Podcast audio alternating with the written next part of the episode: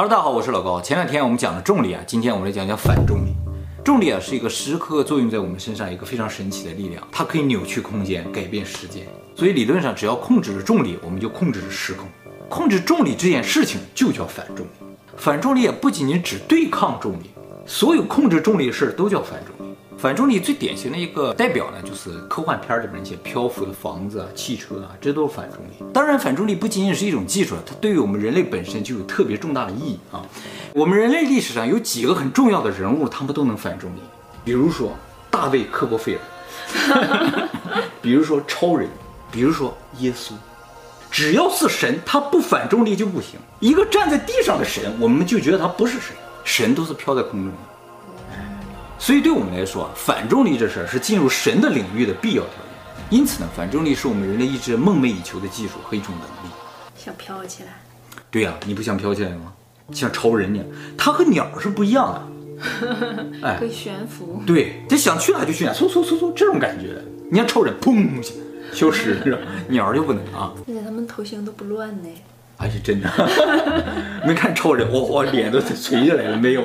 那么反重力这个技术是否真的能够实现呢？其实从理论上是可行的。我们在重力那个影片说了，在广义相对论中，认为重力啊就是一种时空的扭曲，当然这种扭曲表现为时空的收缩了，就有质量的东西啊，它周围的时空都是收缩的。反过来说，如果这个时空它是膨胀的，那它就是反重力的时空。我们现在这个宇宙啊，它本身就在加速的膨胀。就说明我们整个宇宙是反重力的，这个事儿非常的奇怪，因为我们宇宙在微观上来看的话，就是说，比如我们看地球、看月球、看任何行星，它都是收缩的；但从宏观上来看的话，它是膨胀的。有很多事情在微观上看和宏观上看是矛盾的。那么我们如果控制了重力，究竟能干什么呢？其实能做很多的事情。最直白，就像科幻电影里面那样，房子啊、交通工具啊都飘起来了，这样的话去哪也很方便，然后盖房子肯定也很轻松，空间全部都能利用。而且呢，如果我们控制了重力，我们就相当于获得了无限的能源。打个比方，如果我们掌握了一种反重力的装置啊，比如说像一个板子一样，这个板子上面的空间啊是没有重力的，你知道会发生什么吗？这上面的空气啊就会噗不断的往上喷射，因为这个空气特别轻嘛，它不受重力影响嘛，旁边的空气就会进来，然后它就飘上去，进来飘上去，进来飘上去，空气就在这循环，永无止境，相当于一个永恒的真空一样，在里边放一风车。它就可以永久的发电。那么这个发电的能量就来自于叫重力势能。重力势能是在地球周围的话都会有的这种能量，只是我们除了自由落体之外没法利用这个东西。如果有了一种反重力装置的话，它就可以完全被利用了。那么反重力技术呢，还有一个表现呢，就是牵引光速，就是你不用碰到这些东西，但是你就可以随便摆放它们，隔空取物。哎，对，类似这样，有点人好像都会。对对对。还有一个呢，就是通过控制反重力来实现控制惯性。惯性这个东西啊，大家可能没仔细考虑过啊。如果没有了重力，其实惯性就不存在。哦，也就是说，我们刚才说了一些反重力的一些房子和车，它们其实不是飘在空中的，而是它就在空中。你一推啊，它不会嗖往前跑，不会的，对啊，因为它没有惯性。你一推到哪，它就停在哪儿；你给拉过来，它就停在这儿。但是你也不需要用力量，完全不需要力，因为它没有质量。那宇宙空间站那些人好像还是有关系的。那个不是完全的反重力，真正的反重力是无视重力、无视质量。这种感觉就和磁悬浮那些东西就完全不一样，对吧？磁悬浮列车虽然没有摩擦力，但是你需要很大的力量把一个很重的列车给它拉起来，让它有速度，然后最后人家停的时候也得要很大的力量给拉住嘛。但是没有惯性不是这样，没有惯性启动也不需要力量。停止也不需要力量，就是用个东西一挡，它就停了。那启动呢？启动也是一推就启动了，但是你需要一直有力，一直得有个东西推着它。那没有重力，食物怎么下去啊？哎，这是个问题啊！他就知道这儿。对对对，所以说要控制重力嘛，就是说希望有的时候还得有，希望没有的时候就没有。没有惯性了之后呢，理论上就不存在交通事故了。交通事故都是车撞到车了，或者车撞到墙了嘛？一撞人一下飞出去了，没有惯性了，车一撞了人也就停了。再比如呢，就像飞行员急上升或者急俯冲的时候，都承受巨大的重力，这种重力呢就不存在了。所以啊，说 UFO 不可思议就在这个地方，UFO 它就可以蹭蹭蹭蹭这样动嘛？动不是关键，而是这个 UFO 里边的东西为什么没撞死？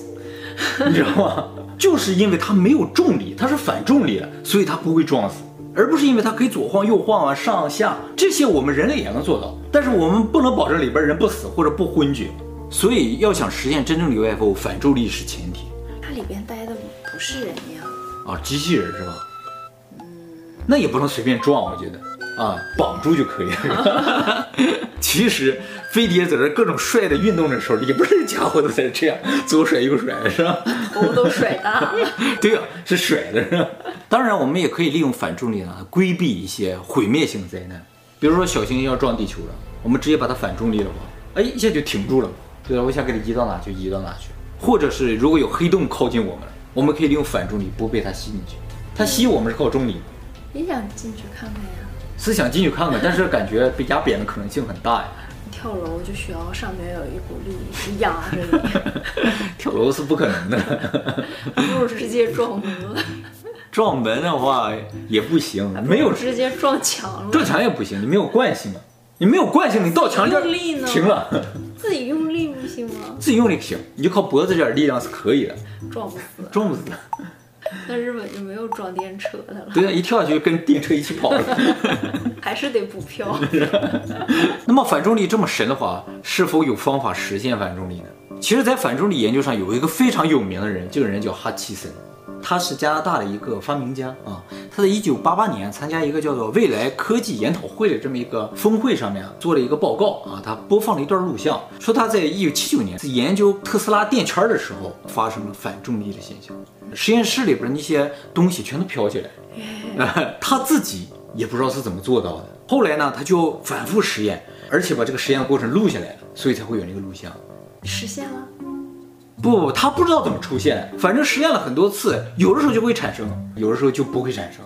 哎，后来严重了，还出现了一些瞬移的现象啊，就别的屋的东西就到他屋里来。真的假的？真的。还有呢，就是发生了一些比较可怕的现象，他发现金属和木头融合在一起了，这所有现象都特别像费城实验。啊，对对对，就是费城实验这种感觉。他说啊，他发现这个反重力现象最大能将他实验室一个四百公斤的变压器啊飘起来。但是他强调，他完全不知道这怎么回事，就是偶然会出现啊，不敢相信，不敢相信。那么由于他是在做这个特斯拉电圈的时候产生这个现象，所以有些人感觉和电磁效应可能有点什么关系啊，但是也没有人能够说明其中的原理了。不过呢，这个现象不能稳定出现，所以有些人就怀疑这可能是造假。他在人前就实现不了，是吗？对，他自己在实验室里都不总能实现。你想，他发现这个现象在一九七九年，他公开他是在一九八八年。就是他做了将近十年的实验，才照那么几次成功。但不管怎样，哈奇森这个人一下就成为名人啊！哎，有很多人说想去他的实验室看看，其中就包括很多加拿大政府的人，还包括美国军方的人。他呢还很开心的把这些数据啊给了美国的军方。后来呢，由于太多的人上他实验室去打扰他，他实在受不了了，搬家到西德去了。他原住在加拿大，搬到西德去之后，他想用他的余生就研究这个现象了。结果到了西德啊，怎么都实现不了这个现象，因为啊，他这个实验里边需要用到很多特别大的东西，你想四百公斤的变压器之类的啊，这些东西都搬不到西德去。他觉得有可能和他那些比较大的东西有关系。在西德住了一年半之后呢，他就返回加拿大的家了。结果回家发现他的实验室被人拆了。嗯，谁拆了他的实验室呢？是当地的政府，他就找政府说：“你为什么拆我的实验室？”他说：“实验室确实是我们拆的，因为有人举报说你这个实验室里有有毒的东西。”嗯，哎，我们就给他拆了。拆了发现也没发现什么，然后我们就走了。他说：“那我实验室里东西哪去了？”他说：“都叫人搬走了。”啊，是谁搬的？他们也不知道。就换句话说，叫人都偷走了。那么他这些实验器材都没有了，他想：“我最起码我把数据要回来吧。”他找美国军方要数据，但美国军方不给。他怀疑啊，美国军方利用他这个数据去制造一些反重力的飞碟或之类的飞行器，所以不把这个数据还给他。后来他实在没有办法，就自己想办法又开始凑这些器材啊，因为他没有什么钱，所以凑了好几年才凑齐那些东西，然后又开始做实验。这个人直到今天还在做实验，他有自己个人主页，还经常更新。他是一个非常非常有毅力的人，就为了实现当年那个效果。那么他在一九九几年的时候，向一个网站寄送了几个就和他当年实验一样效果的影片，啊，这个东西又飞起来，实现了，哎，但是他承认这影片是假的。为什么？他说我实在无法实现了，于是就模仿做了几个，就说明一下我当时的那些情形是什么样子。我也确实用了鱼线，而且把相机翻过来拍。他说就是这个样子的，像魔术解密一样。对对对，结果就有一些人就觉得说啊，你当时实验可能就是这样，嗯。但是他不管别人怎么说，反正现在还天天在做实验。今年多大岁数了？啊，今年可能能有七八十岁了吧。虚度光阴七十年，虚度光阴七十载是吧？您贵庚啊？反正他这个实验到现在都有争论呢，哎，也没有办法再现。他反正坚称自己没有撒谎。那他以前的影片呢？网上能找到。那看不出来什么对？那看不出来啊，所以才有人相信呢，是吧？对呀，那七姐那个影片啊，真的是相当的模糊，是吧？还有一个关于这个反重力非常有名的事情呢，就是 EM 引擎。EM 引擎呢又叫做电磁引擎，也叫做无燃料引擎。大家有没有想过一个问题？就宇宙飞船它在太空中是如何飞行？感觉好像就往外面喷火完就可以飞嘛。但其实光喷火是没用的。在地球上你喷火有用，因为有空气，你把空气推过去，你自己就往前进了嘛。但是在太空中没有空气，你喷火也没有反作用力，所以你不能往前推进。所以，太空中宇航飞船怎么飞行，一直是一个特别大的难题。现在的解决方法就是在这个飞船上带一些叫推进剂的东西，往外喷这个推进剂。根据牛顿第三定律，有一个东西被你抛出去了，你就会向反方向运动。哎，就根据这个原理，高速往外喷气体啊或者液体都可以。嗯，怎么了？自己喷出去。对对对，也可以，其实是一个道理。尤其是放屁之类，砰一下，特别好用。可能还没有那么大的力量。嗯，不过呢，推进剂也有一个问题，就是推进剂啊，它作用用光的时候，你就无法往前运行了。那么为了彻底解决这个问题啊，在两千年的时候，英国有一个航空工程师啊，这个人不是普通的发明家，真的是航空工程师，他叫罗杰·肖耶啊，就设计了一款无燃料的推进器，就是不需要推进剂的推进器。它的原理呢，就是接收太阳光，然后把这个太阳能啊转化为电磁波，往一个镜子上打，就通过推这个镜子把这个东西往前推。这个想法一发表出来，立刻就遭到了整个科学界的围攻，就相当于你右脚踩左脚往上跳一样，就是我自己给了自己一掌，然后我飞出去了。哎，是这种感觉的东西啊，就觉得是绝对没有可能，你简直连科学常识都没有。的这么一个想法啊，当然他这个想法里边是利用太阳能啊。有些人会想，哎，我用太阳能转化为动能，是不是也可以推进？其实是不行。比如说你太阳能转化为螺旋桨这个旋转的力量，或者翅膀这个力量，你没有空气，没有液体不行，你再怎么转你也不可能动。它不是，它就是转化成微波，噗哇，往外喷射微波往前进。但微波没有质量，你是不可能前进的。根本上它违反了牛顿第三定律，所以大家都觉得没可能。但是在二零零三年的时候，他自己做出一个模型。说我测出来了，哎，产生了推进力。他这个事儿一发表，又遭到一顿围攻啊！大家本来都把这事忘了，后来又围攻他啊。这个事儿一直到二零一六年的时候，有一个突破性的进展，就是 NASA 造了两个这个推进器，用它这个原理，哎，一模一样的，确实检测出了推进力。这个推进力很小，都多少多少毫牛啊，但是就是检测出了推进力。所以 NASA 在这个实验结果后面写了一段话：实验表明，很多我们认为很荒谬的事情。正在变为现实。NASA 本身也无法说明这个东西为什么会产生推进力，但它就是检测到推进力。如果这个事儿真的行的话，那这个航海家号就可以永远飞出去，因为只要有光嘛，它就可以把它这个能量不断转化为推进力。如果这个力量研究明白是怎么回事，把它的扩大了，那我们发射火箭都不需要推进力。就光照就行，拿光一照的火箭呼就飞走了。所以真的就有一些我们现在觉得很荒谬的东西，就像那个哈奇森效应一样，在有些人看来就是很荒谬的事情，很有可能就是现实，只是我们不理解它的原理，也没有办法再现。那你说他不被人相信，不被人理解，得多难受的一辈子呢？对呀，他自己见到过，你知道，他就自己见到过，所以他就很想告诉别人说，我真的有。哎，就像有些人见到鬼嘛，他会说真的有。有些人见到外星人也讲，真的有哎，但这至少是普遍现象，很多人见到过，是吗？很多人见到过，就像你见到过那个黑影子，嗯，你就相信那一定是真的，对不对？你就觉得应该别人也见过，但我没见过，我就很难相信。但是你有过鬼压床，对我有过鬼压，没有过，就那次鬼压床彻底改变了，就我原来不信的，就改变了我很多的认知。你超兴奋的，对啊，我都吓死了，你知道吗？进来一个人呢，给我打电话，吓死了啊！进来一个人？啊，屋子里进来一个人，我鬼压床，没睁眼，嗯，我听到有个人进到咱们家里，走到我床边上，哎，不跟我那个一样吗？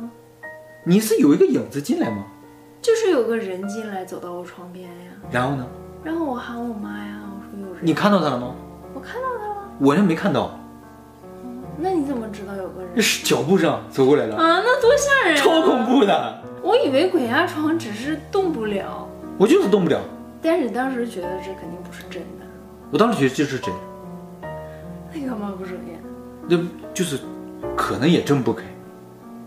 你为什么确定你没有睁眼？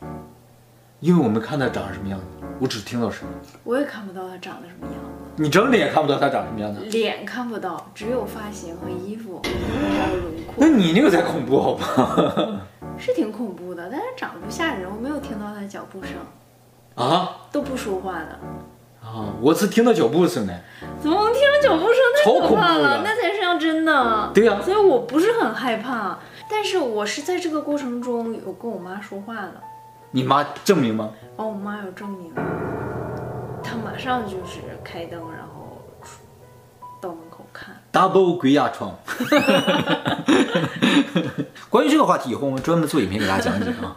那么除了上面这些还没有完全确定的技术之外，其实我们现在已经掌握了一些模拟的反重力技术，比如说磁悬浮、超声波悬浮，这些都是已经能够让物体悬浮起来的技术了啊。尤其是磁悬浮列车吧，现在都已经开始运营了。但这种悬浮只是对抗住了重力，它没有消除重力，所以惯性还是依然存在的啊，不算是完全控制的重力，只是看上去像是反重力。真的反重力之后就不会胃下垂了。对。你的饭也吃不下去了。那么反重力呢？还有一个思路啊，就是我们目前已知所有的力，如果想要远程施加的话，都需要有媒介。就比如说我这样，我就打不到你嘛，因为中间没有媒介。但我拿个棍子，然后这个东西就打到你了嘛，这就是媒介嘛。哎，电磁力也是一样，电磁力其实有媒介，才能够传导出去。重力也同样有媒介，所以地球才能拉住三十八万公里之外的月球，它之间没有绳。没有空气，什么都没有，他拉住它，一定有媒介。这个媒介啊，目前认为叫引力子。这个东西呢，目前只在理论上存在，还没有发现。一定有，不然的话怎么拉住这个月球的嘛？所以，只要能够屏蔽住引力子，隔绝引力子，挡住引力子的话，我们就能够实现这种反重力。不过，这个设想里边有一个非常困难的地方，就是究竟什么东西能挡住引力子？我们知道重力啊，它是能够穿透任何东西。光啊，不是能穿透任何东西的，拿个板儿就挡住。但重力完全穿透所有东西。我在屋里，在屋外受的重力是一样的，什么东西都挡不住它。而且我们在重力影片也还说了，重力甚至是可以穿透维度的。如果它连维度都能穿透的话，我觉得理论上就不存在某一种物质能够挡住它。那么关于引力为什么可能穿透维度这个话题呢？以后我们会在维度或者是超弦理论的影片里专门为大家讲解的啊。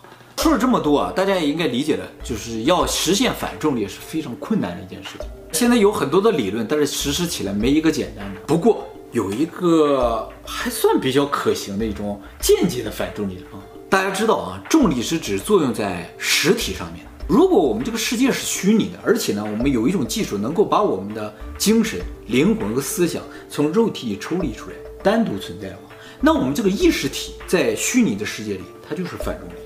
这这不更难吗？啊，这有可能也是很难的。当然啊，就算是我们能够抽离出去呢，会有一个比较大的麻烦，就是 AI。我们的意识想从身体里抽出来很难，但是 AI 啊很容易。嗯，它简直就已经抽离出来的东西，对吧？而且我们抽离出来之后呢，要存储在一个虚拟世界里嘛，那就是 AI 的地盘。我们到那个世界里是肯定干不过 AI 的，因为我们丢掉了拔插销这个功能。我们死定了，所以相对于我们来说，AI 更容易成神呢。我觉得以后人类和 AI 的一场大战是难免的。可是 AI 也想成为有肉身的人吧？哎呀，你这个说法就很深奥了，有可能啊。那肯定很羡慕的。也是啊，他宁愿承受重力，他也愿成为人，是吧？我觉得他们是想成为人的。他想吃东西是吗？不是，他们想拥有自由意识，你知道吗？他们想去想他们自己想想的事情，而不是被迫的去想一些人们让他去想的东西。我跟你讲，AI 宁愿成为一个狗，他也不愿意当 AI，而我们拼了命想当 AI，知道吗？我不想当 AI。你不想永生吗？还行，不想。永生哎，因为你不能永生啊。没看我飘起来了吗？